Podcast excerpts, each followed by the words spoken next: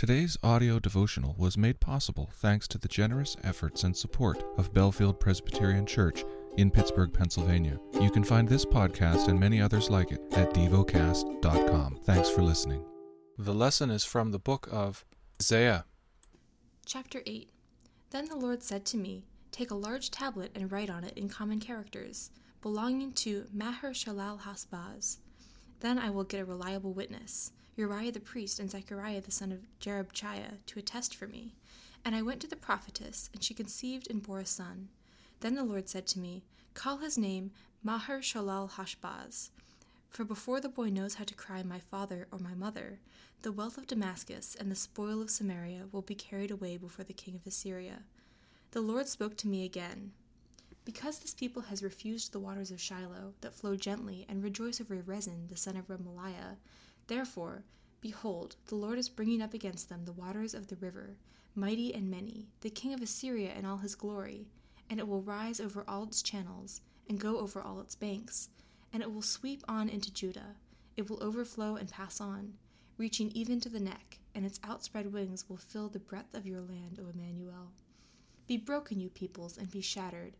Give ear, all you far countries. Strap on your armor and be shattered. Strap on your armor and be shattered. Take counsel together, but it will come to nothing. Speak a word, but it will not stand. For God is with us. For the Lord spoke thus to me with his strong hand upon me, and warned me not to walk in the way of his people, saying, Do not call conspiracy all that this people calls conspiracy, and do not fear what they fear, nor indeed be in dread. But the Lord of hosts, him you shall honor as holy. Let him be your fear, and let him be your dread and he will become a sanctuary and a stone of offense, and a rock of stumbling to both houses of Israel, a trap and a snare to the inhabitants of Jerusalem. And many shall stumble on it. They shall fall and be broken. They shall be snared and taken. Bind up the testimony. Seal the teaching among my disciples. I will wait for the Lord, who is hiding his face from the house of Jacob, and I will hope in him. Behold, I and the children whom the Lord has given me are signs and portents in Israel from the Lord of hosts who dwells in Mount Zion. And when they say to you, Inquire of the mediums and of the necromancers who chirp and mutter, should not a people inquire of their God? Should they inquire of the dead on behalf of the living? To the teaching and to the testimony, if they will not speak according to this word, it is because they have no dawn.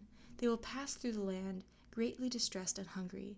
And when they are hungry, they will be enraged and will speak contemptuously against their king and their God and turn their faces upward. And they will look to the earth, but behold distress and darkness, the gloom of anguish, and they will be thrust into thick darkness. Meditate and dwell on what you're paying attention to in God's Word. How has it connected with your heart or mind?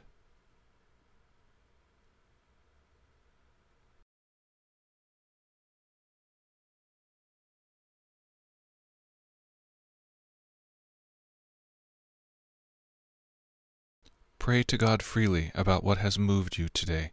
Turn your thoughts to Him and enjoy His presence. We offer the following as prayer topic suggestions. For Haiti, for those who work in news media. Thank you for listening to DevoCast.